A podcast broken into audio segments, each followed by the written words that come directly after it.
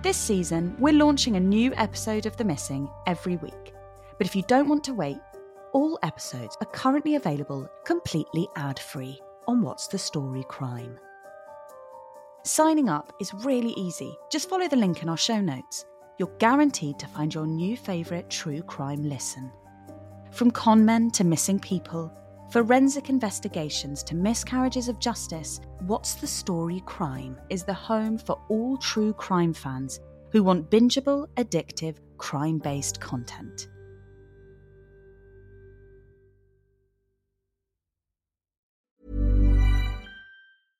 Hey, I'm Ryan Reynolds. At Mint Mobile, we like to do the opposite of what Big Wireless does. They charge you a lot, we charge you a little. So naturally, when they announced they'd be raising their prices due to inflation, we decided to deflate our prices due to not hating you. That's right. We're cutting the price of Mint Unlimited from $30 a month to just $15 a month. Give it a try at mintmobile.com slash switch. $45 upfront for three months plus taxes and fees. Promo rate for new customers for limited time. Unlimited more than 40 gigabytes per month. Slows. Full terms at mintmobile.com. Ever catch yourself eating the same flavorless dinner three days in a row? Dreaming of something better? Well, HelloFresh is your guilt-free dream come true, baby. It's me, Keke Palmer. Let's wake up those taste buds with hot, juicy pecan-crusted chicken or garlic butter shrimp scampi. Mm. Hello Fresh. Stop dreaming of all the delicious possibilities and dig in at HelloFresh.com. Let's get this dinner party started. Planning for your next trip? Elevate your travel style with Quince. Quince has all the jet setting essentials you'll want for your next getaway, like European linen, premium luggage options, buttery soft Italian leather bags, and so much more. And it's all priced at 50 to 80% less than similar brands. Plus, Quince only works with factories that use safe and ethical manufacturing practices. Pack your bags with high-quality essentials you'll be wearing for vacations to come with Quince. Go to quince.com slash trip for free shipping and 365-day returns.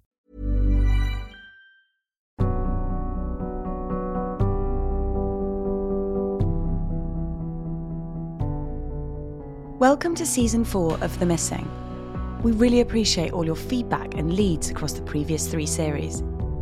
As a result of awareness raised by the podcast, Goldsmiths University has now assigned a specialist team to investigate the case of missing mother Lana Purcell, and a former police detective is currently working with the police to explore a viable theory put forward by listeners in the case of Suzy Lamplugh. Your engagement with the podcast through listening, sharing, and leaving reviews encourages others to listen and increases the profile of the cases we cover. All 10 episodes from Series 4 are available now on Amazon Music. When a child goes missing, people take action. The parents, friends, and family rally around them. The police investigate. The media publicises the story. That support is expected in the early days, weeks, and months of a missing persons case. But what happens when those months turn into years, and those years turn to decades? How do the parents keep the hope of a reunion alive after the rest of the world has seemingly moved on? In this episode, we tell the story of 15 year old Lee Boxell, who left his family home in the suburb of Cheam, Sutton, on the morning of Saturday, the 10th of September 1988, and never returned.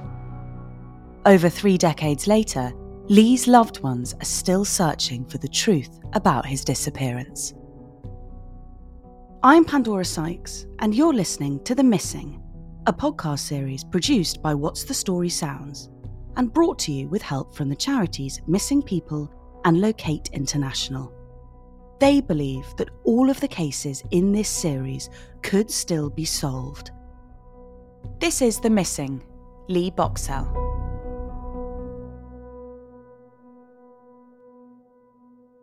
he was never in trouble. He was always a good boy, always well behaved. Uh, I've hardly ever had to tell him off for anything. He used to get up to annoying his his uh, younger sister, but um, he never mixed with the bad kids, as it were. That's Peter Boxell, Lee's father. Peter, a retired civil servant, met his wife Christine whilst on holiday in Mallorca in 1971. They married a year later and moved to North Cheam, a picturesque commuter suburb about an hour's drive away from London. Lee arrived in 1973. Two years later, and now with a baby girl on the way, the Boxells relocated to a larger house in Cheam, where daughter Lindsay was born. Peter and Christine have lived there ever since. There's one of uh, about 20 or so houses built around a little green, uh, which is just off, off the road. So it was perfect for children to play out on because they will be nice and safe. They don't have to play on the street at all. They can just kick around football on the on the green. And uh, my son used to love playing with the kids around here, and uh, he'd go out and play football with them as as he got older, he would be the boy that w- would look after the younger kids if they hurt themselves. Uh, so he's very very kind and uh, feeling in that way.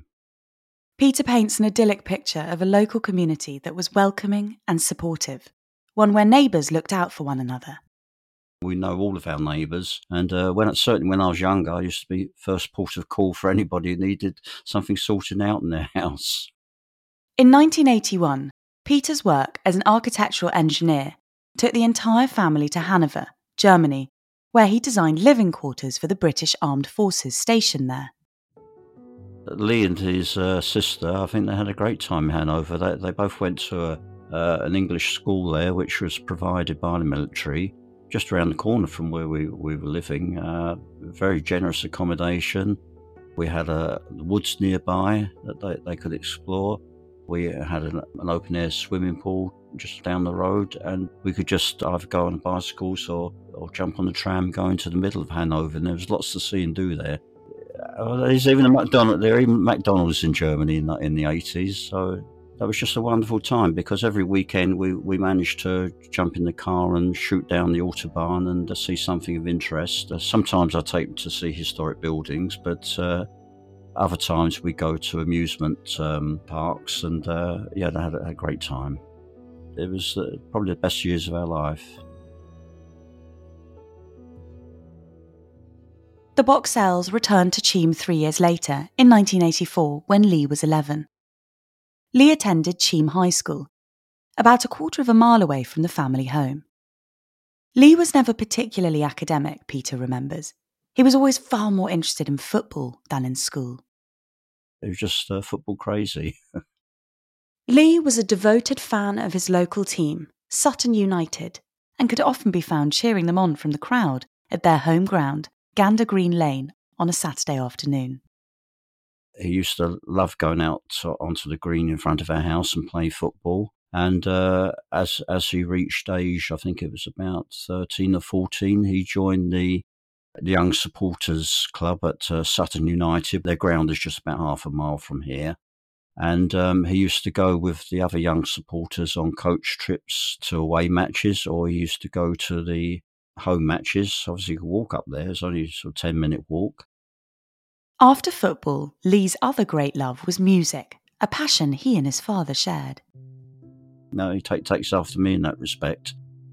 He's got quite a collection of vinyl and um, he used to record the radio, music on the radio, and make up little tapes of, of you know, I think they call them mixes now, of lots of recordings that, that he liked. We, have got dozens, dozens of uh, cassette tapes.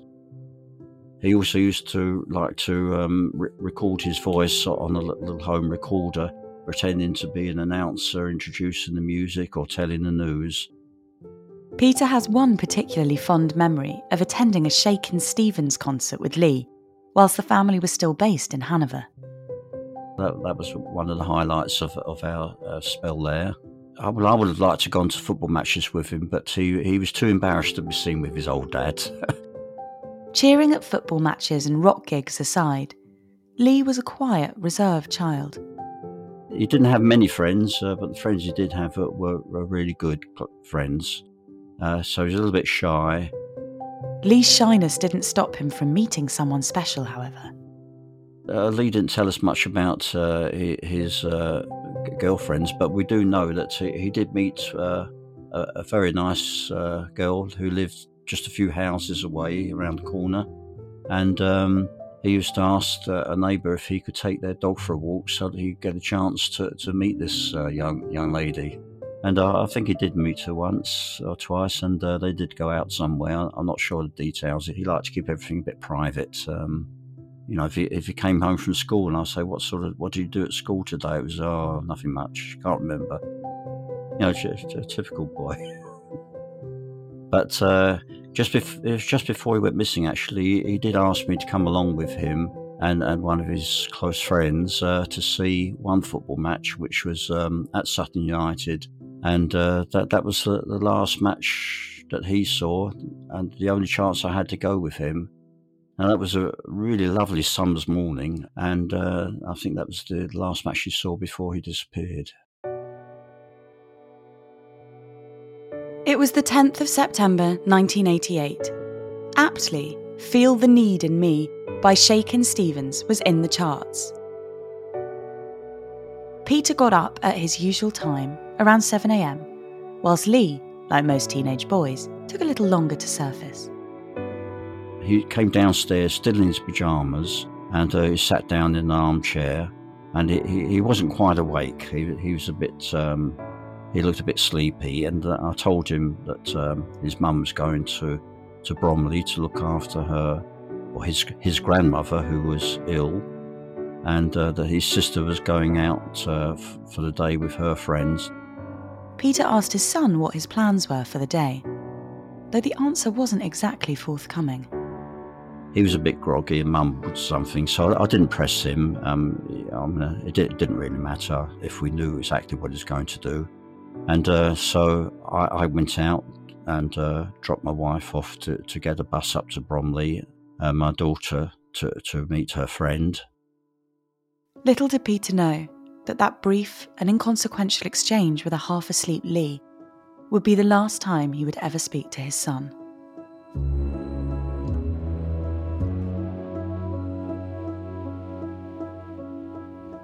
Peter's day unfolded like any other. I went to Sutton, did a bit of shopping. When I came back, uh, Lee, Lee wasn't at home. And uh, as the day went on, I, I wasn't worried. Uh, you, know, you know, Lee's 15; he, he, should be able to look after himself if he was going up to Sutton or wherever, or, or even if he was going to a local football match. Um, I didn't, but I didn't know at that time what he was planning.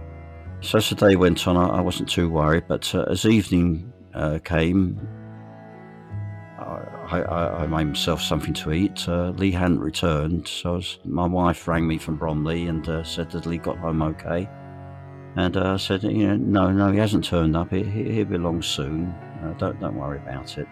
But she kept ringing me uh, during the evening, and as it got later and later, and there was no sign of Lee.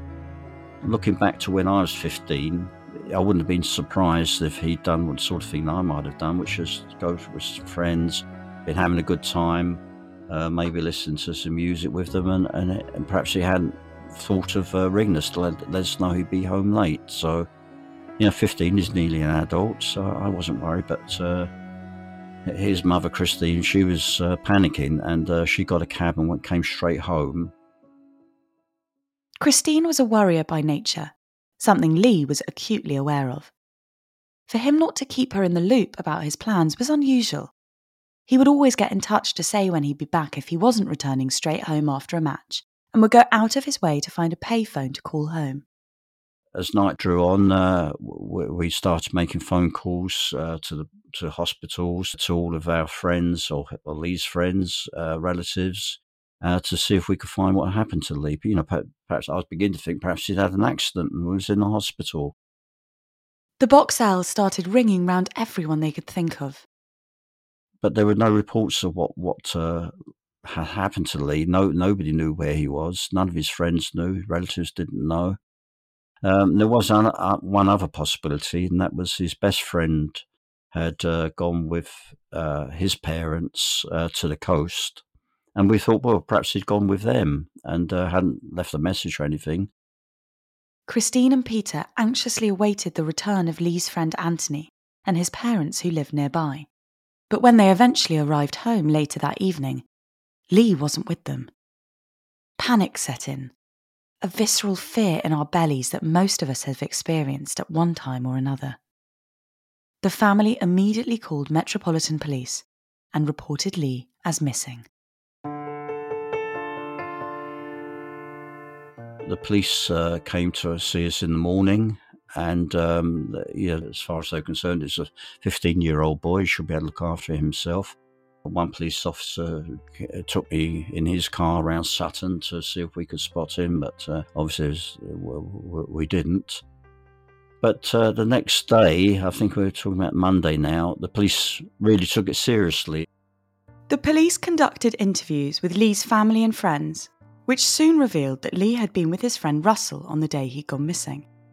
The pair had met up at around 11am on the Saturday morning and spent a few hours window shopping on Sutton High Street. Lee and Russell had originally planned to attend a football match between Charlton Athletic and Millwall at Selhurst Park in Croydon, about 40 minutes away by train, at 3 pm that afternoon. But uh, his friend changed his mind and went home at uh, lunchtime, leaving Lee on his own in Sutton. Now, Sutton High Street is about uh, a mile and a half from here, and uh, there are no positive sightings of Lee going towards uh, the railway station to go on the train if he'd met anybody that was willing to take him.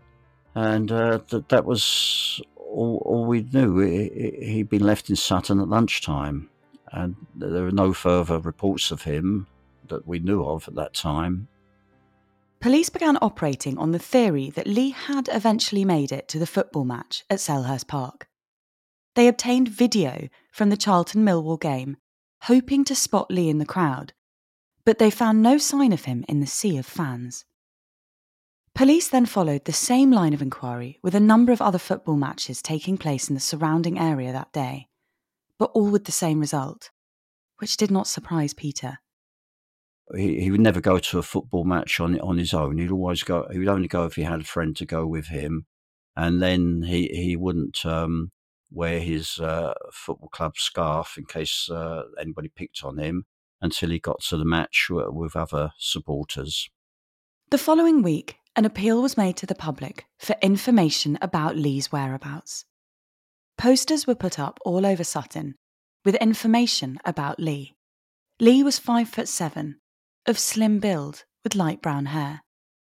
On the day he went missing, he was wearing black jeans, a white Flintstones t shirt, and suede shoes. Police were confident that Lee wasn't a runaway. His family and friends had all expressed that he was a happy boy, even if he was a bit shy. There was nothing that anybody knew of that would have caused him to leave his home, his family. But that opened up a number of other more worrying possibilities and police began to search Cheam and the surrounding area for any sign of Lee. Could he have walked off somewhere and been injured? Hit his head, perhaps? The sort of places that were searched were, were the, the, the grounds uh, quite near to us, actually. Um, it's all built on now, but at the end of the road there was uh, uh, some area that was designated for building houses on, so that was uh, sort of scrubland and trees. Uh, that was searched. Um, an area at Banstead was searched by by the, a hospital down there and uh, Mitcham Common, but uh, nothing was found. No, no, no, evidence, no signs, no no trace of Lee. As the days passed, the news of Lee's disappearance began to spread and gain momentum. Wimbledon FC centre forward John Fashanu, a hero of Lee's and a prominent footballer in the late 80s, appealed to the public on Thames News for information that could help the case, posing with the same Flintstones t shirt Lee had been wearing that day, in the hope that it may jog someone's memory. you seen Lee, saw him around, or know of his whereabouts, if they could contact the police, obviously everything will be dealt with in the strictest confidence. I mean, that goes without saying. So if there's somebody out there who knows where Lee is, please, please give a call. Carol Decker, the lead singer of pop group T'Pau, whose poster Lee had had on his bedroom wall, also lent her voice to the campaign, making a joint appeal with Lee's mother via the Sunday Express. Lee's photograph appeared on milk cartons. His image was even included in the music video for American rock group Soul Asylum's single Runaway Train, which featured missing children from the US and UK. But despite such widespread support, no new evidence regarding Lee's whereabouts came to light, leaving the Boxells in a hellish limbo. After Lee had disappeared, uh, it had a, a, tremendous effect upon my life and my wife's life. Uh, we couldn't sleep at night. It was just like a, a living nightmare. We, we, we, were just awake, uh, waiting for, every night, waiting for the phone call or the doorbell to ring. Uh, after a few weeks, I decided that um, I wasn't really doing anybody any good by staying at home worrying because uh, uh, we've got a daughter to think of, uh, so I thought it's best to go back to work after a couple of weeks. Uh, and uh, th- this is for, really for my daughter and wife's sake to give them as normal a life as possible. And I wanted everything to be as normal as possible for Lee when he returned. But as I worked for the civil service, they, they were very good and they let me uh, take take leave whenever I needed it to do interviews for appeals for radio and television for media and uh, to join in with various searches that uh, local people had organised. Um, but, but, but none of the searches came to anything. We, we couldn't find anything. Within a month of Lee going missing, Diana Lamplugh, the mother of missing woman Suzy Lamplugh, whose case you might remember we covered in season one of The Missing, reached out to Peter to offer support. And uh, the advice she gave was fight for all the publicity you could get because that, that's the only way we're, we're going to find Lee. We've got to get that message out. So, you know, if, if um, the media come to us asking for an interview, instead of saying, oh, no, we don't want to talk to you, we want to keep it private, no, go for it. And uh, she was right. And so ever since then, we've followed that advice and gone for every bit of publicity that we can. The Boxell's willingness to try anything that might lead them closer to answers about their son's disappearance extended to engaging with psychics. A move Peter didn't necessarily pin any real hopes on, but at the same time he thought, what harm? We had a lot of involvement with psychics. Uh, they would they would come to us, and uh, uh, one couple knocked at the door, and they and they and they offered to find Lee, providing that they could uh, see an article of clothing like a shoe that belonged to Lee, and off they, they went with their, I think they had like a divining stick, and uh, we never heard from them again. Others had come here and they've gone into Lee's room and started screaming. My wife rang a psychic on the radio and she, she asked him to tell us what had happened to Lee. And he was most unhelpful. He simply said, Oh, I'm, I'm sure that your Lee, Lee has been murdered and that his body is buried within a 30 mile radius of the centre of London. Now, what sort of help is that? Hey, I'm Ryan Reynolds. Recently, I asked Mint Mobile's legal team if big wireless companies are allowed to raise prices due to inflation. They said yes. And then when I asked if raising prices technically violates those onerous two year contracts, they said, What the f are you talking about, you insane Hollywood ass? So to recap, we're cutting the price of Mint Unlimited from $30 a month to just $15 a month. Give it a try at mintmobile.com slash switch. $45 up front for three months plus taxes and fees. Promoting for new customers for limited time. Unlimited more than 40 gigabytes per month. Slows. Full terms at mintmobile.com. Hold up. What was that? Boring. No flavor. That was as bad as those leftovers you ate all week. Keke Palmer here, and it's time to say hello to something fresh and guilt-free. Hello Fresh. Jazz up dinner with pecan-crusted chicken or garlic butter shrimp scampi. Now that's music to my mouth. Hello Fresh. Let's get this dinner party started. Discover all the delicious possibilities at hellofresh.com.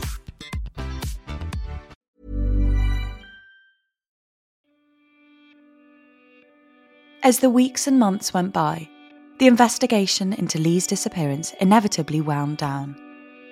Months soon turned into years, and years into decades. Peter and Christine were forced to try and move on. They had lives, jobs, and of course their daughter Lindsay to think of. But they never let go of the idea that one day they would be reunited with their son. For many years, we kept Lee's uh, bedroom exactly as it was, uh, with all his posters on the wall and uh, his scrapbooks uh, on his uh, shelf, etc., just as he left them. Well, I think we did that uh, for oh, over 20 years.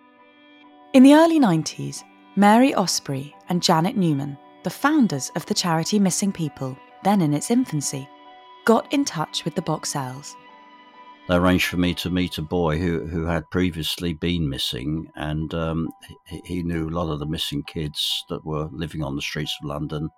and uh, I accompanied him as he went out searching for Lee. And it was amazing what what he did. He, he would he would meet a group of kids and he'd say say what he was doing, and they trusted him.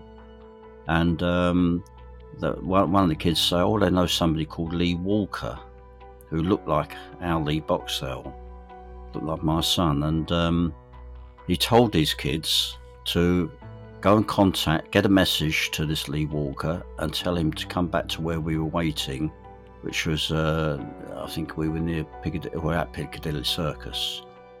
And within about half an hour, I, I couldn't believe it, this boy actually turned up. They, they got the message out, they'd gone all around the, around the uh, homeless kids up in London, and this boy, Lee Walker, had actually turned up. And there was a little bit of resemblance to our Lee, but uh, he was such a lovely boy. He, he'd actually written a poem about being homeless, and uh, it, it was so, it was really quite quite an astounding thing that somebody could could actually find someone else on the street. Around the same time, Peter was approached by a man whilst washing his car in front of the family home. This man uh, was walking along, and he said he asked me if I'm Peter Boxell, and uh, I said yeah. I, said, I didn't know him, and he said he, would uh, he was in the area and he lived in Greenford, and he's seen a boy serving at um, a marketplace uh, selling vegetables and fruits. And uh, he was sure that that was my son Lee, and I, uh, he told me where, where I, I could find him. Imagine how you'd feel to spend years searching for your missing son, only for a stranger to walk up to you, out of the blue, and tell you he's been selling apples and pears at a market less than 20 miles away. So I thought, well, this, this is this is too good to be true. If this boy has been serving to the public it, it, on a market stall, surely somebody would have recognised our, our son from all the publicity that we'd been managing to get at that time. So I thought it was very unlikely that it was Lee. Nevertheless, the following day, Peter made the drive over. So it's, it's Greenford, there's a market there. And um, I saw in the distance the market stall with uh, what appeared to be uh, a, a, youngster serve, selling uh, vegetables and fruit there. And as I walked closer, I thought, my goodness, it does look like our son. And it, he resembled Lee so much that I was 90% convinced it was Lee. And I had to go up and speak to this boy and look closely. Even just looking at him, I, couldn't be 100% sure that, that, whether it was Lee or not. I had to speak to him, and as soon as he spoke, I, I knew that it wasn't. Sadly, it wasn't Lee because his voice was different. And uh, looking at him closer, I mean, he really did resemble Lee. Uh, he, has got different shaped earlobes, and that, apart from that, it, it, could easily have been our son. And I was I was so disappointed. Uh, but it just shows you that with all the publicity a, a missing uh, child gets, with, with, with, you know photographs being shown in newspapers, magazines, on TV, etc., it still takes years before somebody can uh, um, will compare that and recognise that face with somebody who's in front of the public every day of the week serving on, on, on a market stores. It, it just shows you how hard it is to get the information out, the appeals, to get those appeals out to the public. That lead was the last meaningful one the Boxells would get for quite some time. Then, in 2012, almost 25 years after Lee vanished, there came a breakthrough. The police were doing another review of Lee's case and uh, they were looking at some reports, some sightings of Lee heading towards home from Sutton. So he'd be, he'd be heading towards uh, Cheam, as it were. And um, they, they, also had information about uh, an unofficial youth club in a shed. It, was, it was, had a sort of uh, pet name of the, the shed. The shed was a ramshackle outbuilding in the grounds of St Dunstan's Church that gained notoriety in 2011 when it emerged that the church's groundskeeper and gravedigger, William Lambert, had sexually abused multiple children there. The assaults had taken place in the late 1980s, when the hut became a place where teenagers would gather. local kids would just pop in there and uh, they could do what pretty much what they wanted, as far as I understand. You know, they could they could have a smoke or a drink or whatever they wanted, and uh, the paedophile would groom uh, kids, girls, and I think in some occasions boys. Uh, for his sexual gratification, he, he would make them frightened of him, uh, so that they would have have to do whatever he commanded them to do. He had been tried uh, many years earlier for similar offences, but uh, he he was not convicted on the first occasion.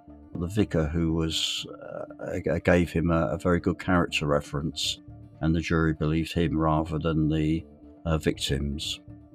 Lambert, a former soldier, ran the shed. He used his proximity and familiarity with the children there to coerce multiple underage girls into intercourse with him. Lambert claimed to be a warlock, and that by having sex with his victims, who were aged between 11 and 15, he could solve their problems. He even told one girl, who was pregnant, that sex with him would abort her child. It's a truly horrific case, brought against Lambert after a woman in her 30s reported him to police.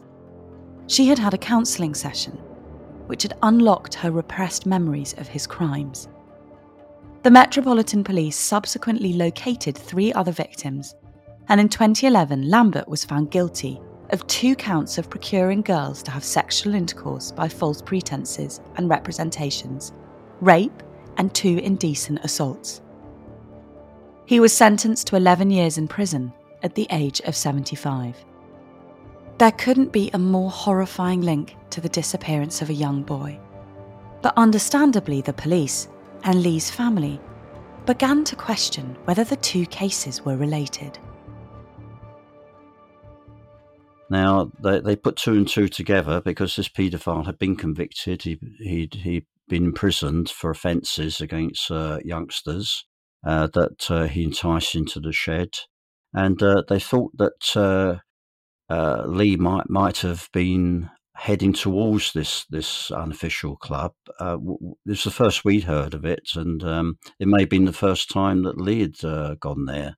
And uh, they, they interviewed various people, and they had some statements from from somebody saying that um, Lee had been murdered and by the person running the club, William Lambert.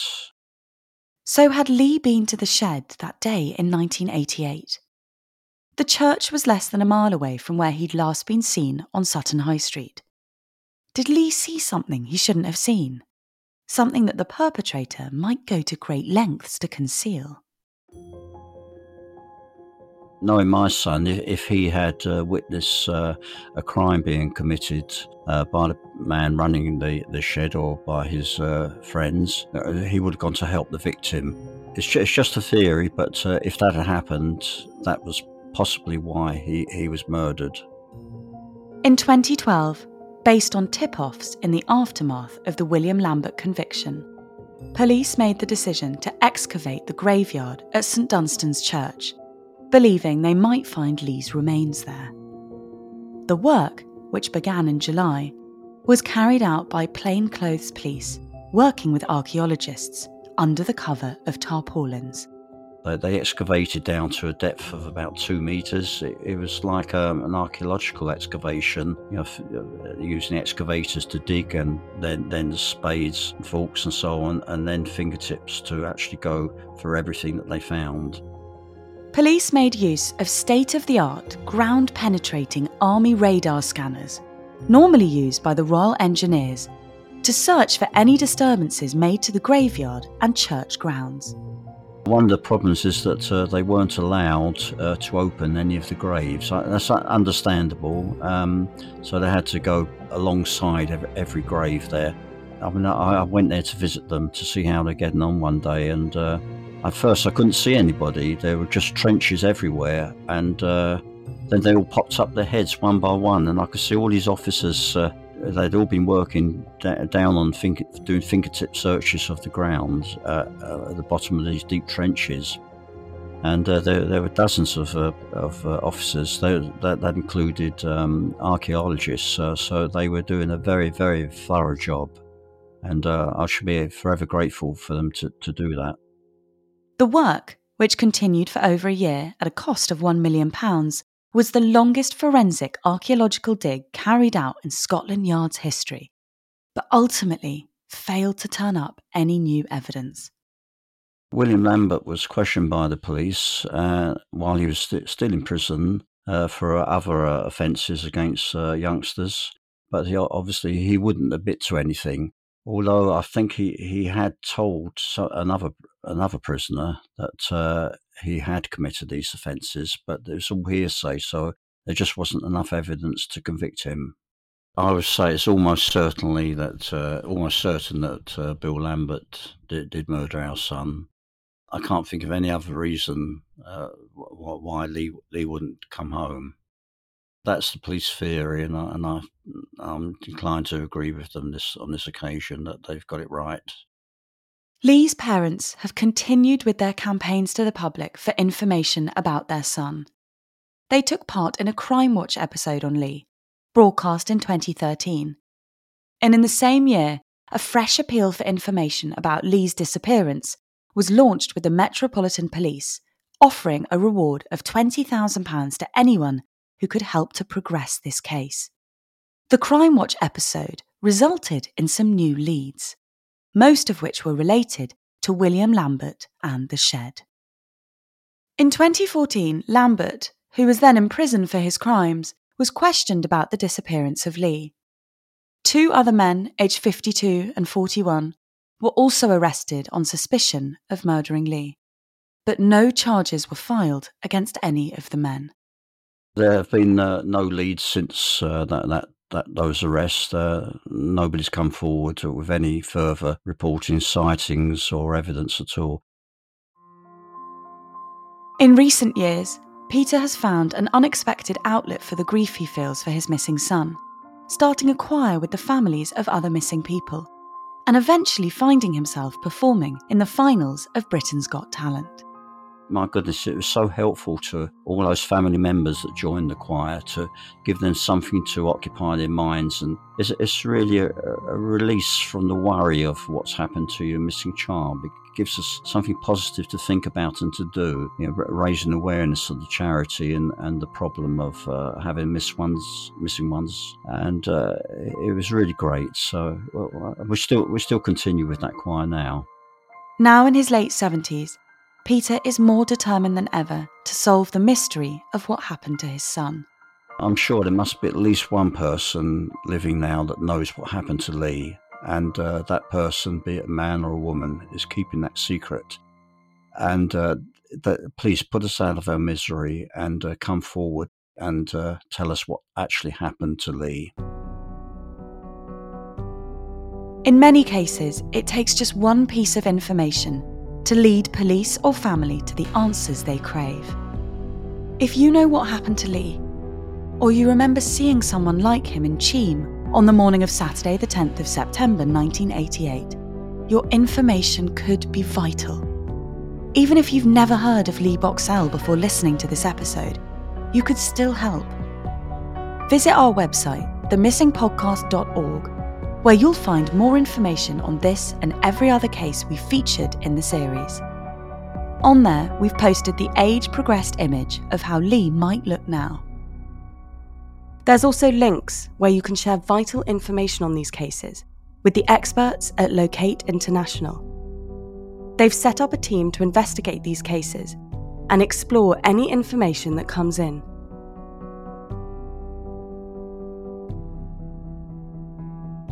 The series is also made with the help of missing people, who work tirelessly to support the families of the missing. Their helpline is open to offer support and advice if you've been affected by anything in this episode. You can reach them by calling or texting 116 000 or by emailing them at 116 000 at missingpeople.org.uk. We can't say this enough. It takes just one person with the right information to solve any of the cases in this series. Peter hopes that the information will soon arrive to solve this one. The Missing is a What's the Story original podcast series. It's presented by me, Pandora Sykes. The episodes are produced and edited by Jack O'Kennedy. The executive producers for What's the Story Sounds are Daryl Brown and Sophie Ellis.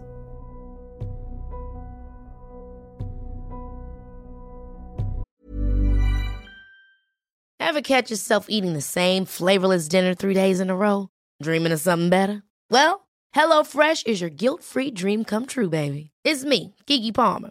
Let's wake up those taste buds with hot, juicy pecan crusted chicken or garlic butter shrimp scampi. Mm. Hello Fresh. Stop dreaming of all the delicious possibilities and dig in at HelloFresh.com. Let's get this dinner party started. This season, we're launching a new episode of The Missing every week. But if you don't want to wait, you can listen to them exclusively on What's the Story Crime. Just search for What's the Story Crime in Apple Podcasts or follow the link in our show notes to get access on whatever platform you prefer to listen on. All the information is also available on www.what'sthestorysounds.com forward slash crime.